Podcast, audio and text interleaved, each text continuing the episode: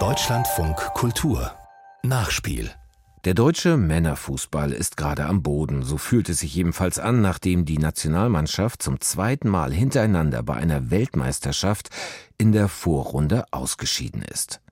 Aber was soll man machen, wenn man im Vergleich zu anderen Nationen gar nicht so viele internationale Topspieler hat? Klar, die Augen richten sich wieder einmal auf die Jugend, um eine erfolgreichere Zukunft zu schaffen. Vielleicht sollten die Verantwortlichen beim Deutschen Fußballbund das Buch Denkfabrik Nachwuchsfußball Wie können wir es besser machen lesen. Mein Kollege Thomas Wieler hat das für uns gemacht, mit den beiden Autoren Leo Jonathan Tessmann und Gora Sen gesprochen und sich an den letzten großen Erfolg, den WM-Sieg in Brasilien, erinnert.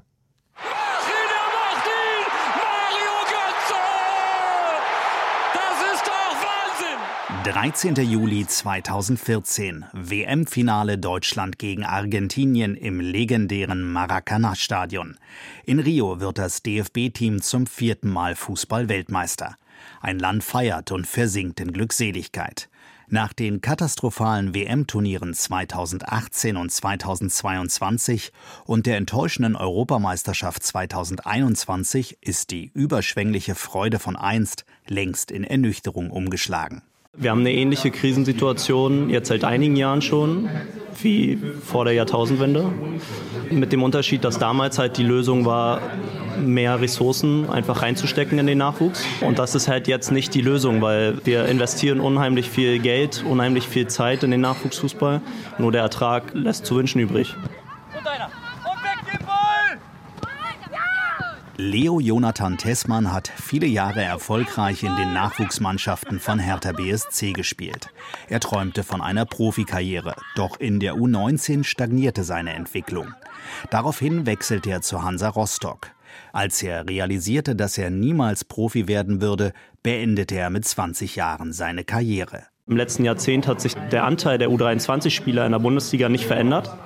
Aber der Anteil ausländischer U23-Spieler davon ist massiv in die Höhe gestiegen und der Anteil der deutschen U23-Spieler massiv runtergegangen. Ich glaube, dass uns dort in der Betrachtung des Talents so ein bisschen die Langfristigkeit fehlt. Ne, wir gucken viel mehr auf den Ist-Zustand als auf das Potenzial, was der Spieler vielleicht mit sich bringt. Nach seinem Karriereende als Fußballer setzt Leo Jonathan Tessmann andere Schwerpunkte. Aktuell studiert der 26-jährige Sportwissenschaftler Medizin. Mit Gora Sen kam er über die gemeinsame Arbeit am Buch Denkfabrik Nachwuchsfußball Wie können wir es besser machen? intensiv in Kontakt. Wir würden sagen, wenn wir es nicht so streng auf den Erfolg ausrichten, dann sind wir eigentlich schon auf Kurs in Richtung der richtigen Antworten. Das ist vielleicht so ein bisschen die große Geißel im deutschen Fußball. Es ist die einzig wirklich stabile Tradition ist, die wir haben, erfolgreich zu sein und zu gewinnen. Also Punkt 1 ist vollen Fokus auf Individualität zunächst mal eine enge Verbindung zwischen Spieler und Ball herstellen.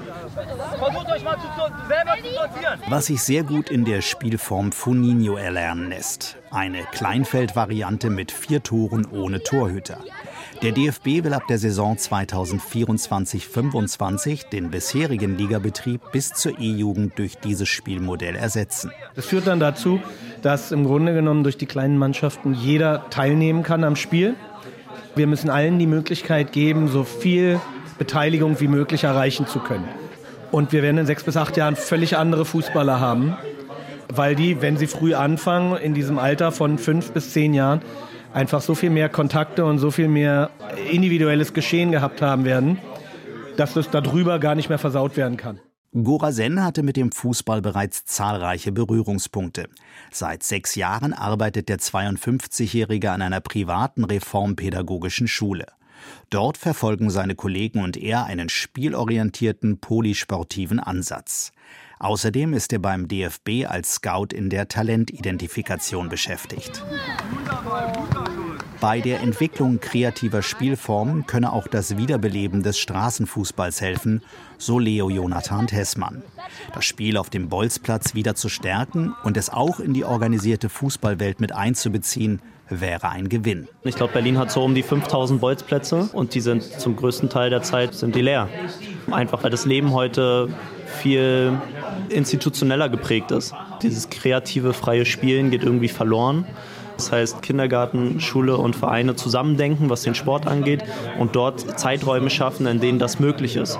Wenn sich ein talentierter Junge im deutschen Fußball weiterentwickeln möchte, kann er dies bei entsprechender Eignung in einem der bundesweit etwa 60 Nachwuchsleistungszentren, die auch Akademien genannt werden. Das ist sicherlich ein Problem, dass du als heutiger Akademiespieler nur bedingt das wahre Leben kennenlernst. Zumindest viele anderen Facetten des Lebens halt nicht kennenlernst.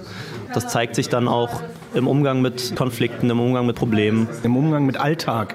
Also quasi das Leben, Leben mit den ganzen Herausforderungen, die ja gar nicht so herausfordernd sind, wenn du es jeden Tag machen würdest. Aber dir wird sehr viel abgenommen. Und es gilt einfach, die Kinder dazu zu bringen, das selbst zu erleben, ne? an der eigenen Haut sozusagen zu spüren, was es heißt, irgendwie Verantwortung übernehmen zu müssen. Weiter! Hoch! Die Christoph! Okay, hat er. Sehr gut.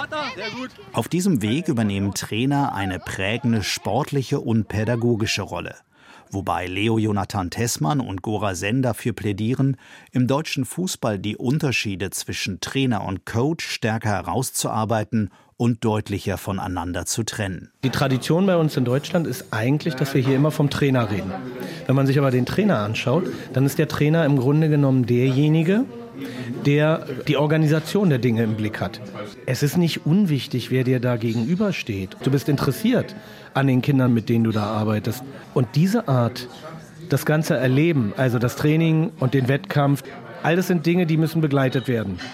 Diese Rolle werden eher durch Coaches übernommen und das ist bei uns total unterentwickelt. Reformen im Nachwuchsfußball halten Gorasen und Leo Jonathan Tessmann nur dann für zielführend, wenn sich diese nicht mehr vordergründig am Ergebnis und Erfolgsdenken orientieren, sondern vielmehr durch den Spaß und die Freude am Spiel.